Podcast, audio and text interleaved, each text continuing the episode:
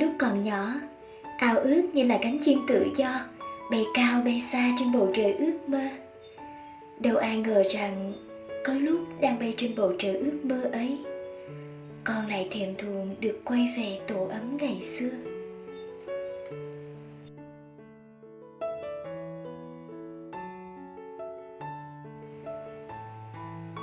Sài gòn ngày tháng năm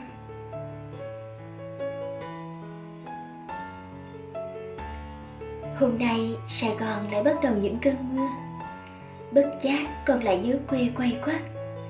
Mỗi lần ở quê trời đổ mưa thì không ngớt. Có thể mưa cả ngày rồi đến xế chiều lại tạnh. Làn khói mờ lan tỏa trước sân. Tiếng ếch nhái kêu vang ngoài đồng.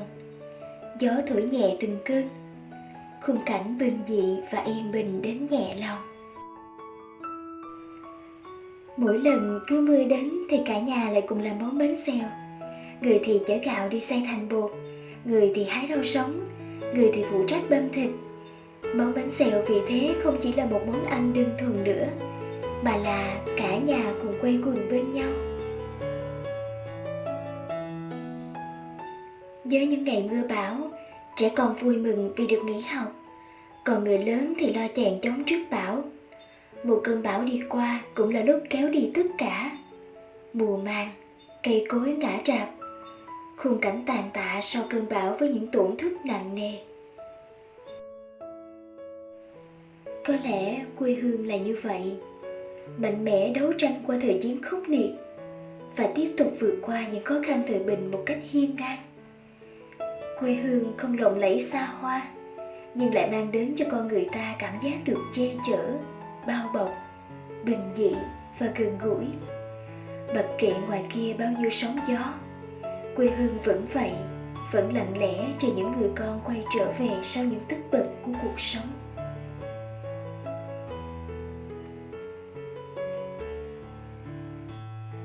Và hơn hết, quê hương có nhà, có gia đình, có người thân, có những kỷ niệm.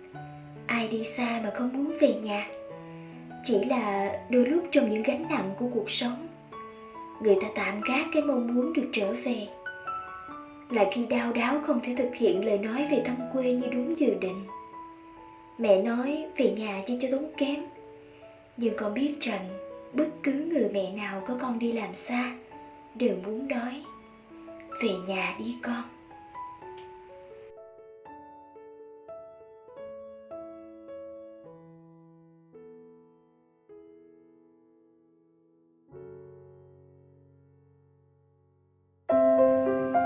Cảm ơn anh chị và các bạn đã xem qua video.